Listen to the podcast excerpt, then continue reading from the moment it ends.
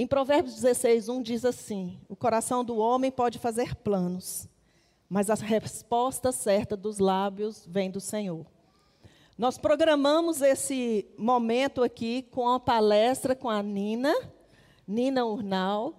Ela é especialista nessa área de perfis comportamentais e é uma pessoa maravilhosa, habilitada para trazer para nós esta palavra. E nós fizemos essa divulgação para todas é, as redes sociais, nós fizemos essa divulgação em todos os, os canais aí, o WhatsApp, divulgamos para os amigos. E quando foi essa semana, a, a Nina pegou dengue. E ela está de cama. Então, nós oramos, nós pedimos a Deus que desse para ela condições, ela está tratando, ela está cuidando, mas ela não conseguiu estar aqui hoje. Então, nós entendemos, porque nós sabemos que Deus é o Senhor de todas as coisas. Então, nós entendemos que este não era o momento para ela estar aqui. Ela ficou muito angustiada, ficou muito triste. Eu falei, Nina, não se preocupe, porque Deus está no controle de tudo. Essa frase, Deus está no controle de tudo, ela já está ficando batida, né? Porque com a pandemia e com tantas lutas que nós temos enfrentado, parece que essa frase, Deus está no controle de tudo, parece que ela perdeu o efeito. Mas, na verdade, ela não perdeu. Deus continua tendo o controle de todas as coisas. Então, a Nina não está aqui hoje. Deus sabe por quê. Então, hoje vocês vão me ouvir eu tenho um recado de Deus para vocês. E nós vamos bater um papo, nós vamos conversar aqui um pouquinho. A Nina está nos assistindo lá da casa dela e algumas pessoas, inclusive nós temos pessoas em Minas, na Bahia, que estão nos assistindo agora. Então nós louvamos muito a Deus por essa oportunidade que Deus nos dá de termos esse canal, né, esses canais, o YouTube, Instagram, e a gente poder levar essas mensagens, essa palavra bem longe, né? É, queridas, eu quero conversar com vocês sobre. É, eu queria mesmo falar com vocês sobre uma carta do apóstolo Paulo a uma igreja. Mas, como, mesmo sendo uma carta muito pequena, é, eu vou conversar com vocês somente, vou destacar algumas partes desta carta, alguns versículos, porque eu para trazer para vocês o recado de Deus, o que eu quero conversar com vocês, o que Deus colocou no meu coração para conversar com vocês. Mas vocês depois leiam essa carta toda em casa. Essa carta foi escrita pelo apóstolo Paulo por volta do ano 62, ele estava preso em Roma. E quando ele estava lá preso, ele escreveu três cartas. Efésios, Filipenses e Colossenses são chamadas as cartas da prisão. E a carta que eu quero falar com vocês hoje, conversar um pouquinho, é a carta de Filipenses. Essa é uma carta chamada Carta da Alegria. Agora, como pode uma pessoa estando presa, uma pessoa sofrendo, escrever uma carta falando de alegria? Pode, e nós vamos entender por quê.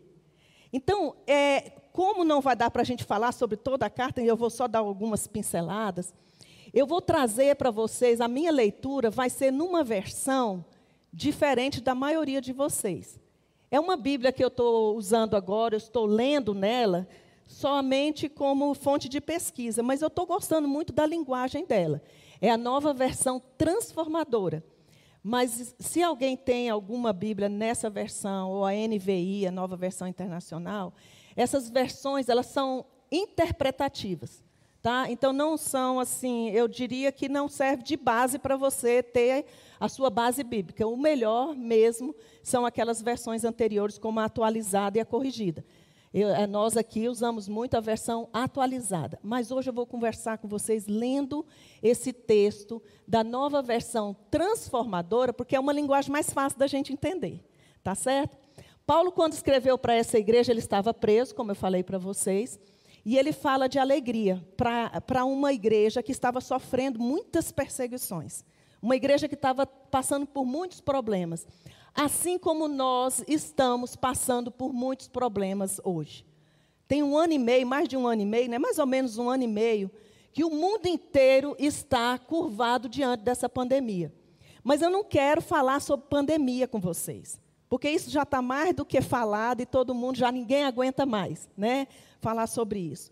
eu quero falar com vocês sobre algo que Deus traz, mesmo com pandemia. Algo que Deus faz na nossa vida, independente da circunstância, da situação. É o que aconteceu com Paulo. Eu admiro muito Paulo de ter essa ousadia, essa coragem. E ele, quando fala isso, ele não fala é, de uma forma teórica. Paulo vivia o que ele pregava. E era experiência dele. E era Deus colocando no seu coração e nos seus lábios e na sua pena, ou outra pessoa que escrevia por ele, e, e ele registrava aqui. Ele começa essa carta no capítulo 1, no versículo 6, dizendo o seguinte: Tenho certeza de que aquele que começou a boa obra em vocês irá completá-la até o dia em que Cristo Jesus voltar. Queridas, repare no que ele está dizendo aqui. Eu tenho certeza, ele não tinha dúvida alguma. Eu tenho certeza que aquele que começou a boa obra em vocês, ele vai completá-la. A sua vida, ela está nas mãos de Deus e o que Deus planejou para você, ele vai cumprir. Tudo o que Deus planejou para a sua vida, ele vai cumprir. Então comece hoje, nessa tarde, nesse final de tarde, início de noite, entendendo que a sua vida é um projeto de Deus e esse projeto, ele vai, ele tem começo, meio e fim. Sua vida não é um acaso não foi um acidente. Sua vida foi planejada por Deus e Deus tem uma obra na sua vida. Se você já entendeu que Deus tem uma obra na sua vida e que Ele já come começou, então entenda que Ele vai completá-la, porque tudo o que Deus promete, Ele cumpre. Há quatro mil anos, Deus chamou um homem. Esse homem morava lá na região do Iraque, Ur dos Caldeus nos tempos bíblicos, Abraão. E ele disse para Abraão: Vai para uma terra que eu vou te mostrar, e ali eu tenho um projeto de vida para você. O homem não sabia nem o que, que vinha pela frente, mas ele creu em Deus. E porque ele creu em Deus, Deus cumpriu também todas as promessas feitas a Abraão, ele cumpriu. E é por isso que nós estamos hoje aqui. Porque graças à fé de Abraão, a obediência dele a Deus, como nós vimos na dinâmica, ele obedeceu a Deus e ele entendeu que, ele, que Deus tinha um plano na vida dele, um propósito, e que Deus iria cumprir. Ele obedeceu e Deus cumpriu.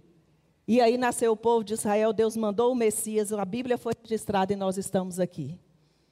Porque todos, todas as promessas de Deus, Ele cumpre. E Deus vai cumprir todas as promessas que Ele tem para a sua vida. Creia nisso, minha querida. Creia nisso, porque Deus vai cumprir. Então ele começa dizendo isso. E no capítulo 2, ele vai e ele diz o seguinte: Paulo vai dar muitas recomendações aqui. Mas eu vou soltar somente algumas para vocês, que era o que mais me chamou a atenção para falar com vocês aqui nessa tarde. Nessa versão diz assim, no capítulo 2, versículo 1: Há alguma motivação por estar em Cristo? Há alguma consolação que vem do amor? Há alguma comunhão no Espírito? Há alguma compaixão e afeição? Então completem minha alegria, concordando sinceramente uns com os outros amando-se mutuamente e trabalhando juntos com a mesma forma de pensar e um só propósito. Vejam bem, Paulo aqui está trazendo umas recomendações. Vou dar uma dica para você que quer estudar a Bíblia, quer ler a Bíblia e às vezes não entendem. Tudo na Bíblia tem uma lição a ser dada, vamos dizer assim, uma teoria. Traz uma teoria, depois ela dá uma prática, ela dá um exemplo de prática e depois dá um exemplo de alguém que viveu essa prática. Então, praticamente tudo na Bíblia, todos os textos da Bíblia caminham nessa direção, principalmente as cartas. Ela traz uma teoria, um ensino, e, e logo em seguida dá uma direção, uma direção sobre como você vai praticar isso que você aprendeu. Então, Paulo está ensinando aqui: olha, com, completem minha alegria concordando sinceramente uns com os outros, nada de discordar nada de contenda, nada de discussão, nada de desavença. Concordem mutuamente uns com os outros. Mas como? Amando mutuamente. Aqui ele fala do amor. É preciso amar uns aos outros. E ele diz assim: trabalhando juntos com a mesma forma de pensar e um só propósito. Quando você tem um só propósito, em comunidade, quando você tem um só propósito na família, quando vocês pensam da mesma forma, quando nós pensamos, aí a gente caminha com alegria e a, a, a harmonia. Então, Paulo diz isso, ele está dando uma lição aqui. Aí ele, logo em seguida, ele fala, então, como nós vamos conseguir viver nessa harmonia? Como que nós vamos conseguir viver nesse amor, nesse amor mútuo uns, dos, uns com os outros? Aí vai no versículo seguinte, versículo 3, ele já vai dando as orientações práticas. Veja só o que, que ele diz aqui. Não sejam egoístas, nem tentem impressionar ninguém. Gente, isso aqui é pesado. Como diz aí, é forte. Não sejam egoístas. Eu, egoísta, Deus? Eu não sou egoísta. Sim, eu sou egoísta. Todos nós somos egoístas. Porque todos nós, quando nós acordamos, a primeira coisa que a gente pensa é em nós mesmos. Se alguém aqui, quando acorda, faz uma oração, geralmente as nossas orações, quando a gente acorda, Senhor, abençoa o meu dia. Me abençoa, Senhor. Nós somos egoístas. E aqui ele diz assim: nem tenta impressionar ninguém, queridas.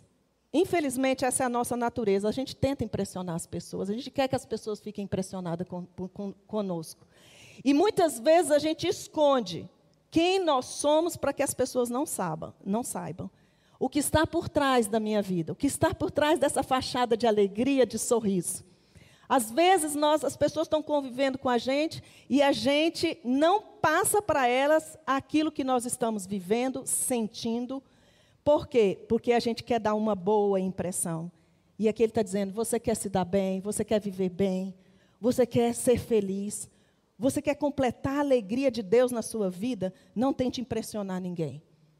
Não seja egoísta. Isso aqui ele está dando exemplo de prática. Pratique isso. Outra coisa, aí ele diz assim: sejam humildes e considerem os outros mais importantes que vocês. Ô oh, irmãs, isso aqui é algo que nós precisamos aprender. Porque quando a gente fala com Deus, a gente fala como alguém que é humilde. Deus é o Senhor e eu sou serva. Mas na hora que a gente vai conviver, se alguém falar alguma coisa que eu não gosto, aí eu já começo a ficar com raiva, eu já não gosto da pessoa. Muitas vezes deixo de, de conviver, de conversar com a pessoa. Já a mágoa já vai se instalando no coração. Isso é egoísmo. Isso é considerar os outros inferiores a mim. Quem ele pensa que é para me afrontar? Quem ele pensa que é para falar comigo desse jeito? Ou para olhar para mim dessa forma? Aqui ele está dizendo: sejam humildes.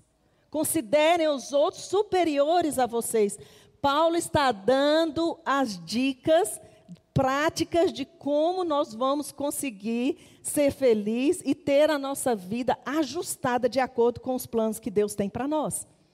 Então aí ele vai e ele diz: não tenha, é, tenha, sejam humildes e considere os outros mais importantes que vocês.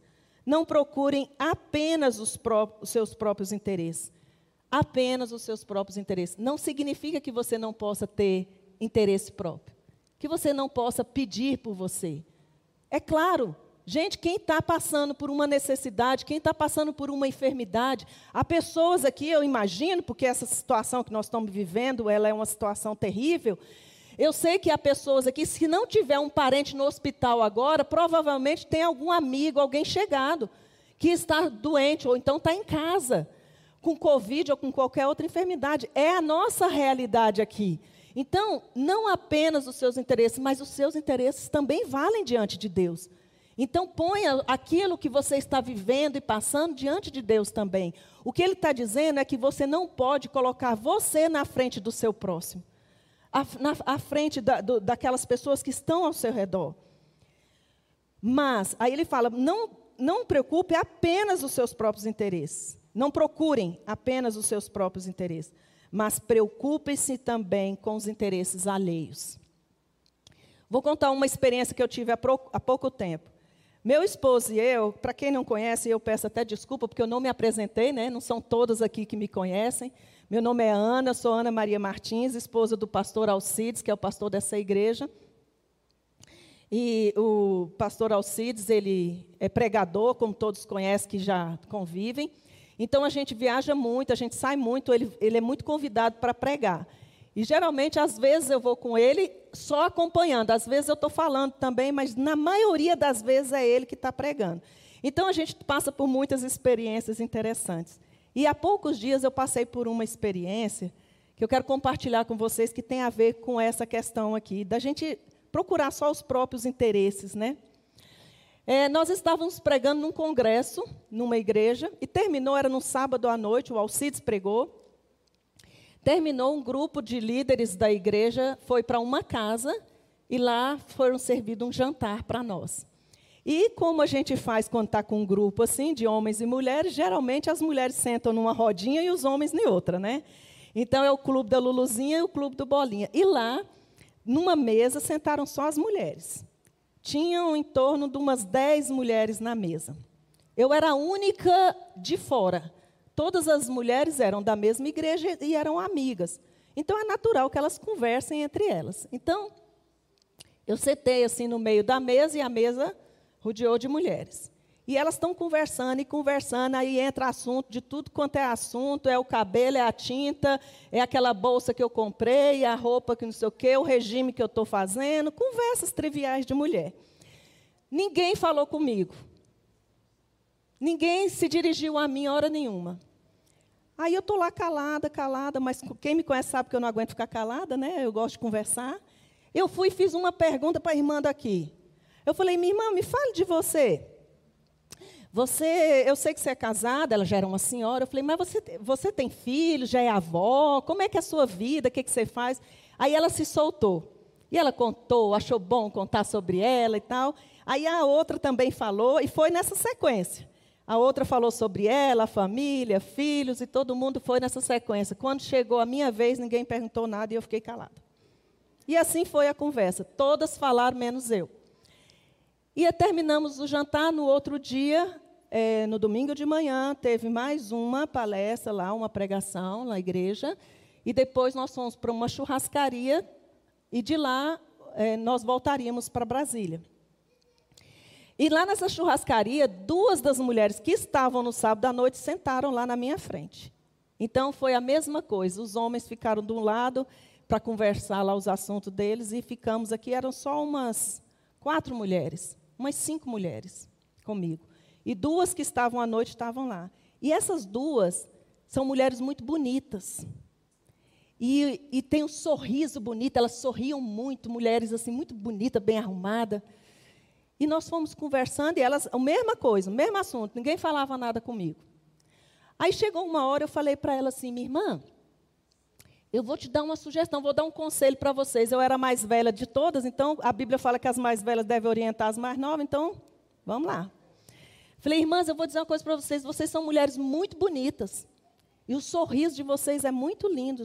Usa isso para levar a glória de Deus para mais alguém. Quando você estiver na igreja, ou quando você receber uma pessoa de fora, fale com ela, abra um sorriso. Dá esse seu sorriso lindo que você tem para uma pessoa que você não conhece.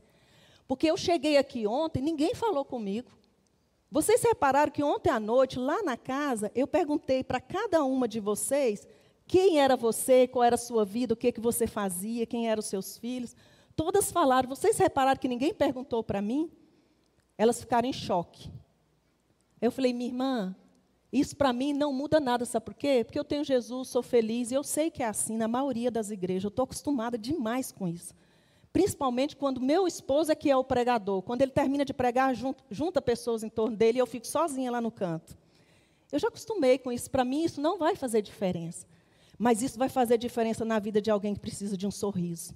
Usa seu sorriso lindo para levar a glória de Jesus para mais alguém. Usa isso como ministério na sua vida.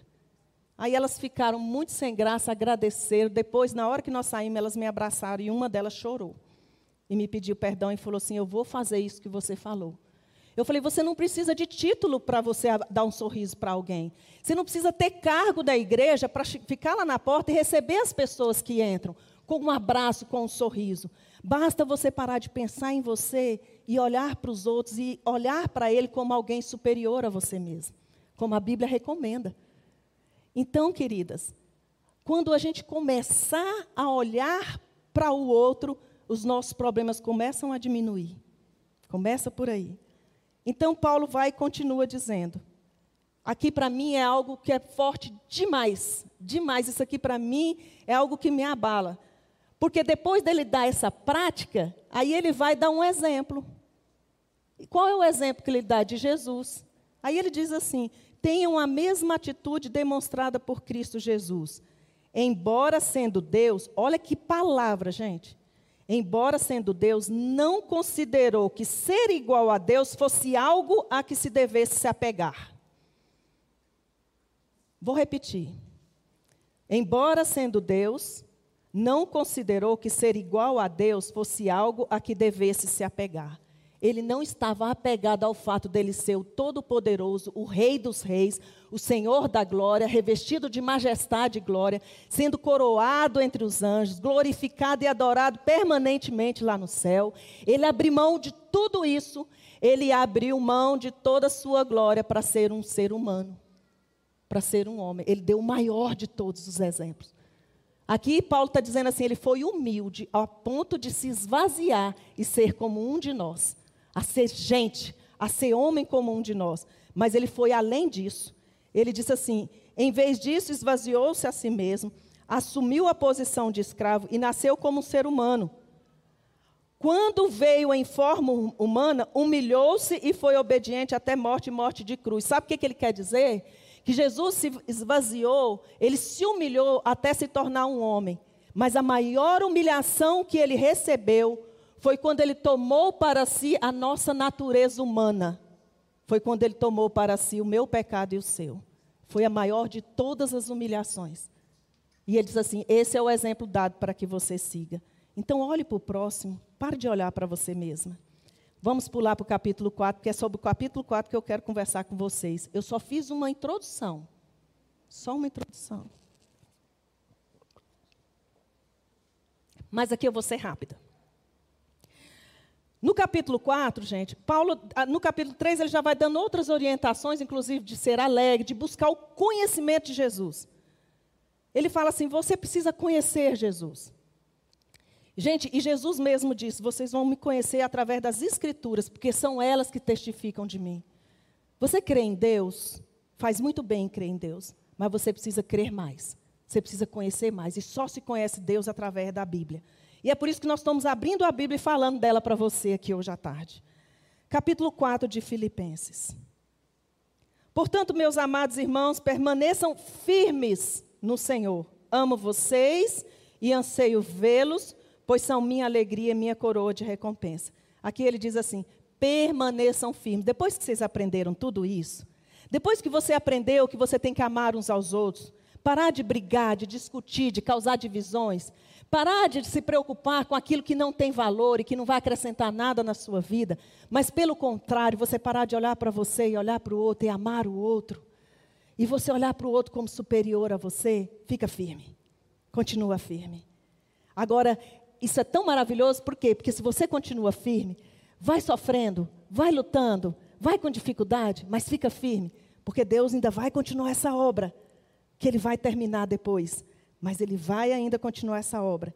Aí no versículo 4 do capítulo 4, ele diz assim: Alegrem-se sempre no Senhor. Repito, alegrem-se. Não sou eu que estou repetindo, não, é Ele, tá? Alegrem-se sempre no Senhor. Repito, alegrem-se que todos vejam que vocês são amáveis em tudo o que fazem. Lembrem-se de que o Senhor virá em breve. Alegrem-se no Senhor. Essa é uma das palavras, uma das lições que eu quero trazer para vocês hoje. O que, que eu quero trazer para vocês hoje? O tema, os perfis comportamentais que a Nina preparou é, são delas. E é ela que vai trazer para nós. Hoje eu quero falar com vocês sobre sem culpa, sem ansiedade e sem tristeza. Então aqui ele está dizendo: alegrem-se. Sabe o que é isso, queridos? É imperativo. Ele está mandando. É uma ordem de Deus. Então, minhas queridas, Deus está dando essa ordem para você. Alegrem-se. Sabe por quê?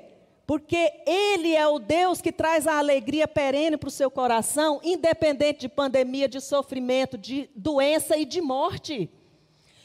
Em nove meses, num período de nove meses, eu passei por uma cirurgia, peguei Covid, perdi meu pai e perdi minha mãe. E as pessoas não entendem porque eu continuo sorrindo. O meu sorriso não é falso. Quem me conhece sabe. Meus filhos e meu esposo conheceram a tristeza do meu coração na minha casa. Eu tive momentos de tanta angústia que eu andava dentro de casa chorando e falava: Meu Deus, me levanta. Me levanta, porque é demais para mim. E enquanto, no dia que meu pai morreu, minha irmã estava quase morrendo no hospital. Mas graças a Deus ela está bem. Meu pai tem um mês e meio que faleceu. Mas eu vou dizer para vocês, essa alegria de Jesus, gente, é algo que você não explica com palavras. Tem que experimentar. Tem que experimentar. Porque a tristeza que vem é emocional da perda de alguém. A saudade que fica, o vazio que fica.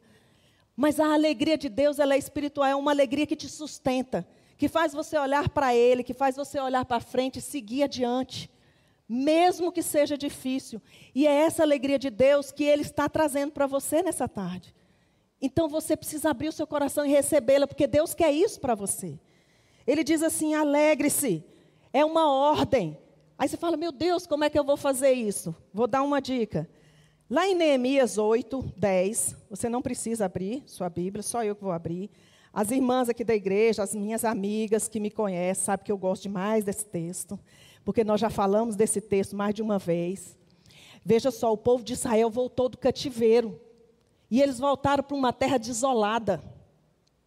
E chegou lá, mesmo a terra estando desolada, eles, eles começaram a olhar para o passado e ver assim, puxa vida, tudo que aconteceu conosco, toda essa desgraça na nossa vida foi porque nós desobedecemos a Deus. Só que Deus trouxe eles de volta. E ao invés deles recomeçarem, reconstruírem a vida, eles ficavam vivendo pelo que passou. As lembranças do passado feriam, continuam ferindo, magoando.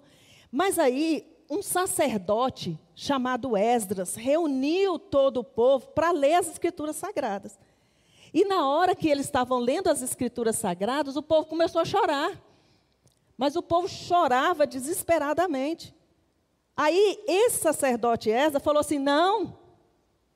Olha só o que, que ele diz, no capítulo 8, versículo 10.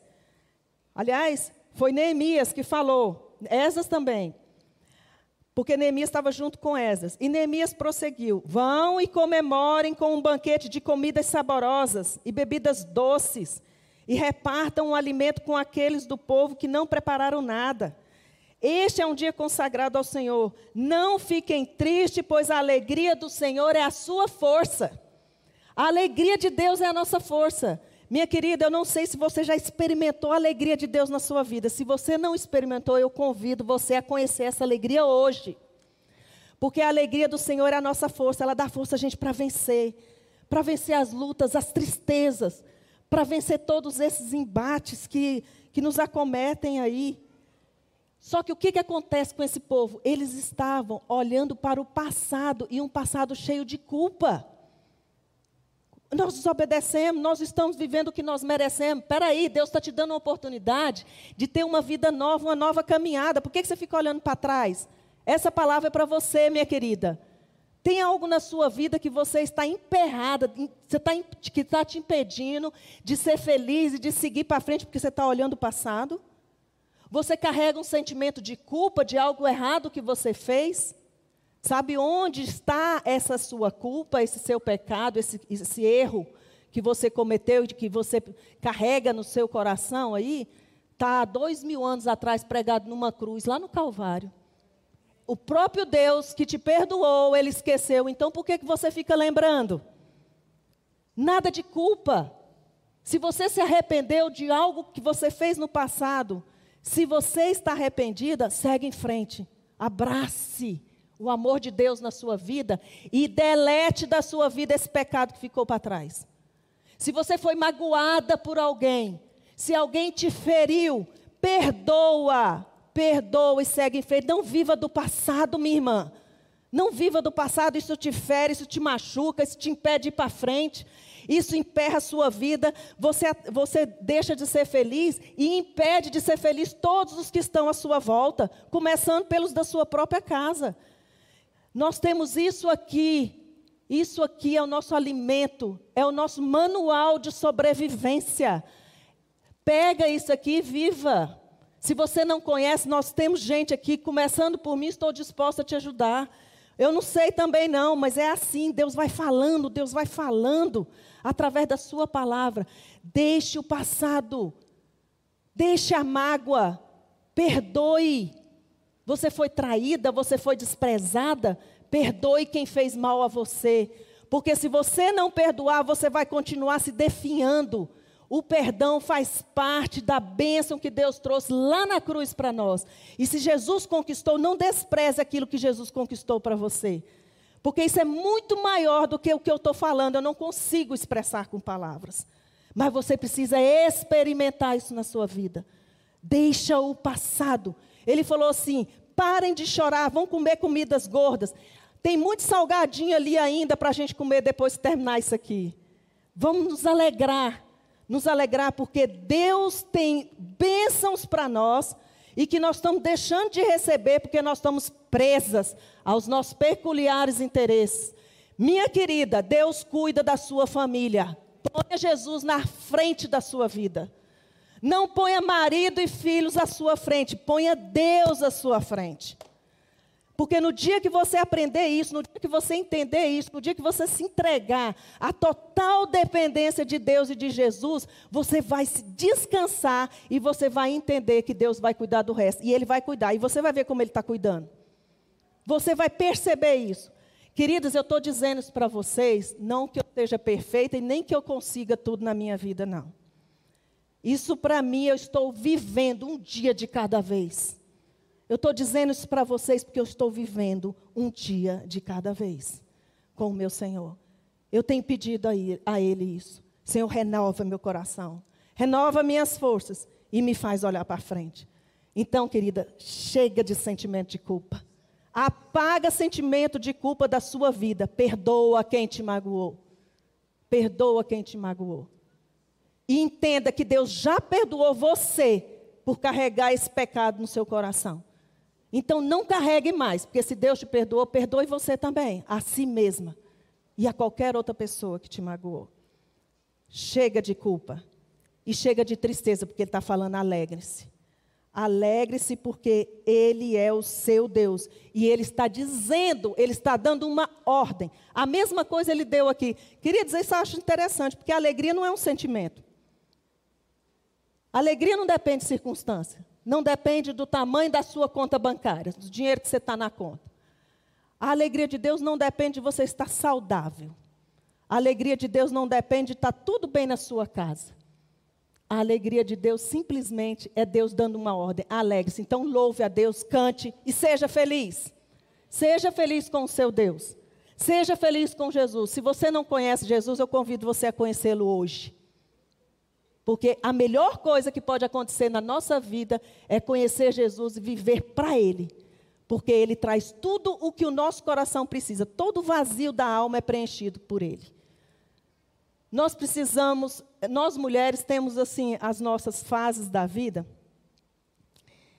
É, nós temos as nossas fases da vida e eu confesso a vocês, eu já brinquei aqui, algumas até riem de mim, porque eu sempre volto a falar nesse assunto.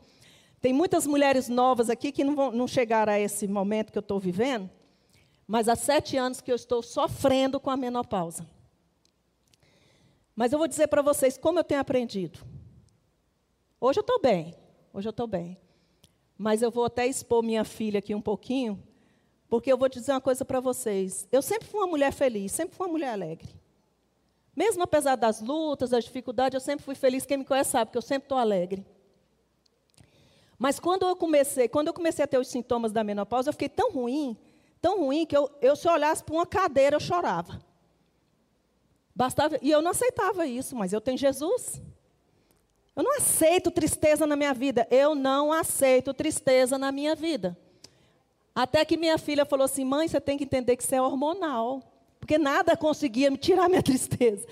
Aqueles calores vinham e a, a, o calor veio acompanhado de angústia, uma dor no peito. Olha, minha irmã, se você tiver uma dor no peito, assim, aquela dor que começa assim, parece que vai sair pela boca, não é problema no, no seu, na costela, problema no pulmão, não. Isso é ansiedade. Tá? Isso é ansiedade, é nervoso. Eu não sabia nem o que, que era isso. Um dia eu fui parar no hospital. Aí me deram um sossega-leão, fiquei calminha. Aí eu entendi que isso era tudo nervoso. Aí minha filha me ajudou. Ela falou: mãe, você tem que entender que isso é hormonal. Então, queridas, eu fui para o médico e me tratei. Então, há certas coisas na nossa vida que você precisa de tratamento. Então, eu não estou dizendo que você não possa fazer um tratamento. Eles estão aí. E eu vou te contar uma coisa. Eu falei isso um dia para uma, uma amiga minha, e eu tenho falado isso sempre. Para onde eu vou, eu falo. E depois de vários meses eu encontrei com ela, ela falou assim: Você me ajudou tanto que você não imagina, porque eu estava passando por isso e não entendia por que, que era. E ela falou assim que ela estava faltando pouco matar o marido. E ela não sabia por que, que ela estava assim, com tanto ódio do marido, querendo matá-lo. Até que ela ouviu eu dizer isso e ela foi ao médico e ela começou a se tratar e hoje ela está bem. Então eu não deixo de falar, porque eu sei que isso pode ajudar algumas mulheres. Tá? Então, tem esse lado hormonal nosso de mulheres. Mas, queridas, até isso, Deus está do nosso lado nos ajudando. Porque quando eu orei, falei, Senhor, me ajude, Deus foi me ajudando. E hoje, hoje praticamente eu não dependo de remédio. Eu continuo tendo sintomas muito menores, mas muito pouco, e eu vejo assim Deus trabalhando comigo exatamente sobre isso. Então, queridas, alegre-se no Senhor, é uma ordem de Deus para você. Então, eu não quero ver ninguém triste quando sair daqui. Tá bom? Você pode estar com muito problema na sua casa, mas você vai sorrir, não um sorriso falso, um sorriso de Deus na sua vida. E aí ele diz assim, ele continua dizendo, não vivam preocupados com coisa alguma. Veja que ele está dizendo para se alegrar, e depois ele diz como que você vai se alegrar. Veja como ele dá a teoria e depois dá a prática. No versículo 5 é, aí, 6, do capítulo 4 de Filipenses, ele diz assim, não vivam preocupados com coisa alguma. Até parece que mulher não fica preocupada com nada, né? Imagina, gente, nós não nos preocupamos com nada. Quem é mãe, então, e com a casa? Não, nós não temos preocupação com nada. Então, isso aqui não serve para nós, né, gente? Então, não fiquem preocupadas. Em vez disso, orem a Deus pedindo aquilo de que precisam. Então, olha aqui as lições. Você, se tiver caneta, anote aí. Você não deve ficar preocupado. Como é que você vai conseguir ser feliz? Primeiro, entrega a Deus a sua ansiedade. Aqui ele está dizendo, ore pedindo. Então, ore, peça a Deus, peça. Não tem problema você pedir, tem que falar. E fala com Deus com sinceridade do coração, queridos. A oração é falar com Deus o que você está sentindo, o que você está passando. Fala com Deus. Eu falo com Deus assim. Vocês já ouviram meu testemunho quando nós tivemos Covid, meu esposo e eu. Teve um dia que ele ficou tão ruim, tão ruim, e eu não queria levá-lo para o hospital. Eu falei, Senhor, eu não vou levá-lo para o hospital. Ele não aguenta nem chegar no carro. Ele não conseguia sair da cama. E estávamos nós dois sozinhos. Como é que eu podia chamar alguém para carregá-lo? E eu não queria que ele ficasse lá na fila do hospital esperando ser atendido. E ele foi se defiando, defiando. Eu fui lá para a sala e comecei a caminhar na minha sala. E falei: Deus, eu não acho uma o Senhor levar o teu servo agora, porque eu preciso dele. E a igreja também precisa dele. Então, Senhor, me dá uma estratégia. Peça a Deus estratégia, minha irmã. Eu falei na hora assim: Deus, me dá uma estratégia, eu não quero levá-lo ao hospital. O que, que eu faço? Vocês podem achar engraçado, mas Deus fala com a gente em todos os momentos. Ele não deixa de falar nas horas que você precisa. Eu ouvi simplesmente a voz dele dizendo para mim: faz um caldo de fubá para ele. Caldo de fubá. Gente, eu lembro disso, eu lembrei disso quando eu era criança. Minha mãe fazia isso quando a gente ficava muito gripado, tinha muita febre, ficava fraco. Aí fazia aquele caldinho de fubá, assim, aí eu fui lá, fiz aquele caldinho bem temperadinho para ele, fiz com flocão, não foi nem com fubá, e ele começou a comer meio deitado ainda, e ele falou, nossa, que delícia, que delícia, e ele foi refazendo as forças, e as forças foram voltando, e ele foi melhorando, e ele está aí, né, firme e forte. Não muito firme, mas nem muito forte, mas ele está aí. Então vocês reparem, fale com Deus, diga o que você está passando, o que você está sentindo. Teve uma hora também que a Luísa, médica aqui da igreja, ela não pôde estar com a gente hoje, e ela acompanhava a gente. E o Alcides muito desidratado, ele não conseguia beber nada, porque estava enjoando muito. E ela pegou e falou assim: dê água de coco para ele. Na hora que eu abri o WhatsApp, que eu vi escrito assim: dê água de coco para ele, a campainha tocou. E eu pensei assim: gente, mas nós não estamos esperando ninguém, ué, nós estamos de quarentena aqui, isolados. Eu abri a porta, não tinha ninguém, só tinha uma sacola de coco verde né, da sacola ali, com água de coco para ele. Eu falei, Senhor, que anjo foi esse que o Senhor mandou trazer essa água de coco? Uns 30 minutos depois chegou um WhatsApp da Helenice. Ana, deixei uns cocos aí na porta da sua casa. Falei, não foi anjo, não, foi anja que Deus mandou. Deus fala e Deus atende. Então confia no Senhor. Ore, peça a Deus o que está passando, o que está te trazendo ansiedade. Chega de ansiedade, minhas irmãs. Vocês sabem que o Brasil é o país, é o primeiro no mundo com o maior índice de ansiedade?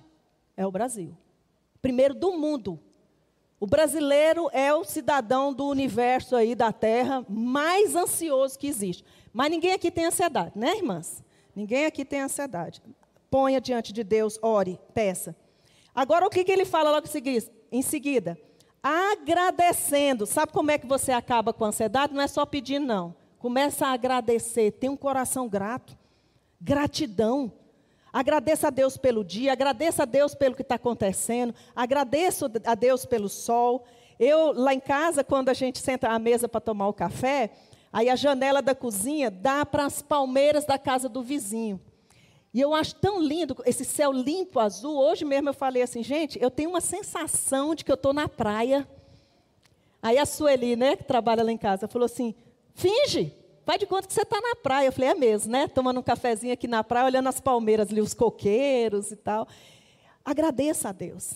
Agradeça a Deus pelo dia, agradeça a Deus pelas pequenas coisas. Você vai aprendendo a ter um coração grato. E isso vai tirando a sua ansiedade. E vamos correndo aqui para terminar. Então vocês experimentarão a paz de Deus que excede todo entendimento. É a paz. Oh, gente, como nós estamos precisando dessa paz. Como nós estamos precisando de paz. E nós estamos precisando de paz, não é lá em Cocalzinho, não. Nós estamos precisando de paz dentro do nosso coração. Comece a ser grato a Deus, você vai ver a paz de Deus. Veja que ele fala isso, ele dá as dicas. Ele, ele, dá, ele dá todo o caminho de como nós vamos conseguir. Aí ele diz aqui assim, no versículo 8: Por fim, irmãos, quero lhes dizer só mais uma coisa. Concentrem-se em tudo que é verdadeiro, tudo que é nobre, tudo é correto, tudo que é puro, tudo que é amável, tudo que é admirável. Pensem no que é excelente e digno de louvor. Ó, oh, cabecinha, mente. Quase todos os nossos problemas estão aqui na nossa mente. Então trabalhe a sua mente, pense no que é puro, no que é santo, no que é amável. É, eu quero compartilhar também para vocês uma coisa que tem acontecido comigo, experiências que eu tenho tido nessa época de pandemia. Eu procurei ocupar minha mente. Quem, vai, quem tem que ficar muito em casa, às vezes, assim, principalmente quem está acostumado a ficar fora de casa trabalhando, ou, ou, e agora é obrigado a ficar dentro de casa, quase que entrou em parafuso, né? Eu não tive esse problema porque eu amo ficar em casa. Eu amo, eu gosto de ficar em casa. Mas veja só, eu procurei ocupar minha mente. Então, o que, que eu inventei? Uma das coisas que eu inventei foi costurar. Eu até queria fazer uma blusa bonita para vir aqui, mas eu ainda não consigo fazer blusa bonita. Fica uns, uns negócios assim tortos, uns negócios assim, mas eu estou lá, tentando distrair minha mente. Outra coisa, ler livros, livros que edificam. Ler, ah, mas eu não gosto de ler. Começa, começa. Você vai ver que benção que é. Outra coisa, leia a Bíblia. Aí você fala, não, mas eu já leio a Bíblia todo dia, então escolha um livro da Bíblia e estude sobre ele. Esses dias eu recebi uma, uma mensagem no WhatsApp de uma pessoa me pedindo ajuda sobre o livro de Amós. Olha que coisa interessante. Eu estou estudando o livro de Amós, e para mim é o livro da Bíblia que mais fala sobre ação social. Eu falei, é mesmo. Amós fala de justiça social. E ela pediu ajuda para falar sobre a geografia, a história do contexto de Amós. Faça isso, escolha um livro da Bíblia e pesquise, estude. Depois desse estudo, faça um estudo aqui para nós. A outra coisa que eu aprendi, queridas, que eu tenho tentado aprender, eu não sou muito afeita a plantas, e o Alcide sente muito isso. Aí eu fico tentando arrumar uma plantinha e tento fazer essa plantinha para frente, mas planta na minha mão não dá certo. Eu, a gente sempre nessa vida corrida com o ministério, estudando muito, trabalhando muito.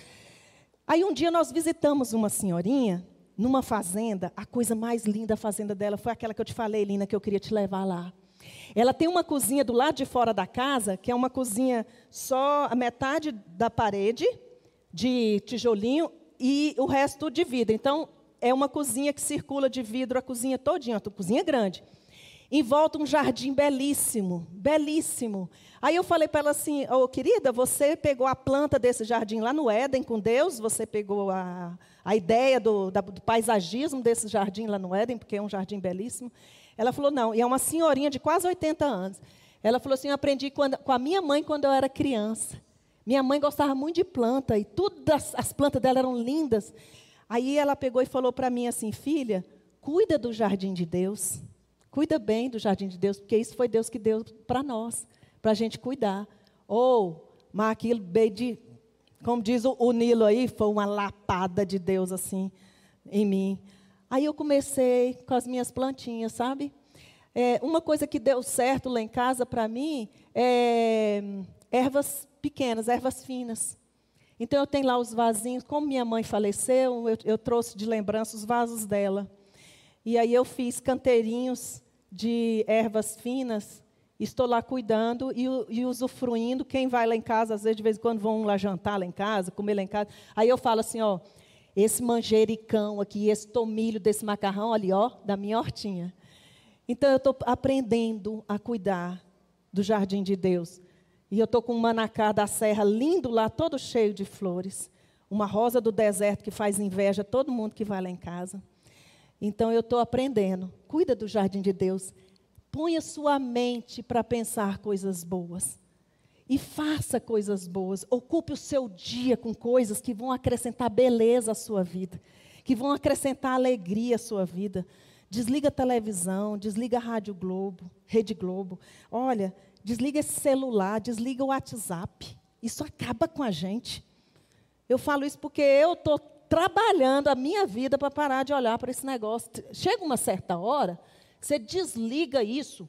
Não põe no, silencio, no silencioso, não. Ou então, você põe lá na, na conchinchina, lá na cozinha e vai para o quarto. Para que você tenha um descanso do seu. Isso traz agitação, isso traz ansiedade, isso provoca muito isso pra, na gente. Então, ocupe a sua mente. Ele está dizendo assim: tudo que é amável, tudo que é respeitável, tudo que é puro, tudo que é santo, ocupe a sua mente. Tá certo? E aí, no capítulo 8, ele termina, eu só vou terminar aqui no capítulo 8. Continuem a praticar tudo o que aprenderam. Então, continue. Aprendeu? Pratique. Depois de praticar, continue praticando. Está cansada? Continue praticando. Não demoleza a preguiça, não demoleza a má vontade. Continue praticando tudo o que você aprendeu e receberam de mim. Tudo o que ouviram de mim e me viram fazer. Então, novamente ele fala: o Deus da paz estará com vocês. Querida, sabe como é que você continua praticando? Nas pequenas coisas. Outro, de, me perdoe de estar dando tanto exemplo de mim. Mas são coisas que eu estou aprendendo. Não estou aqui querendo dar exemplo de pessoa certinha, de pessoa boa que faz tudo certo. Não, eu estou aprendendo isso. Eu tenho procurado abençoar as pessoas por onde eu passo. Então eu chego no supermercado, outro dia eu cheguei no supermercado e tinha a menina do caixa, muito séria, fechada. Ela não olhava nos meus olhos. Aí eu estou lá embalando as compras e ela fechada. E eu, pois é, né? e essa batatinha aqui tá bonita, né? E ela não falava nada, não olhava para mim. Quando eu terminei de embalar minhas compras, passei o cartão, eu olhei bem assim para ela e falei assim, querida, que Jesus abençoe o seu dia. Na hora que eu falei isso, ela desmontou. Ela se desarmou. Eu falo, eu falo isso com o frentista lá do, do posto de gasolina, com o porteiro do meu condomínio. Eu tenho procurado fazer isso. Você dá um sorriso, diga uma palavra que seja abençoadora para alguém, pratique, continue praticando. E você vai experimentar a paz de Deus que excede todo entendimento. E o Senhor estará com você. Nada de culpa, nada de, de tristeza, nada de ansiedade. Eu sei que é difícil. Eu sei que é difícil, porque não é fácil. É tão bom estar aqui numa tarde, todo mundo linda, maravilhosa. A gente se arruma para vir aqui. A gente fica feliz de poder abraçar umas às outras, de estarmos juntas e desfrutarmos desse momento. Mas a gente tem que descer o monte. E a gente tem que encarar a nossa vida. Pratique isso e você vai ver como sua vida vai mudar. Se você já pratica, continue praticando e pratique mais, mas não dê moleza. Não deixe a tristeza tomar conta do seu coração. Não deixe a ansiedade tomar conta do seu coração. Não deixe a culpa tomar conta do seu coração. E que Deus abençoe você.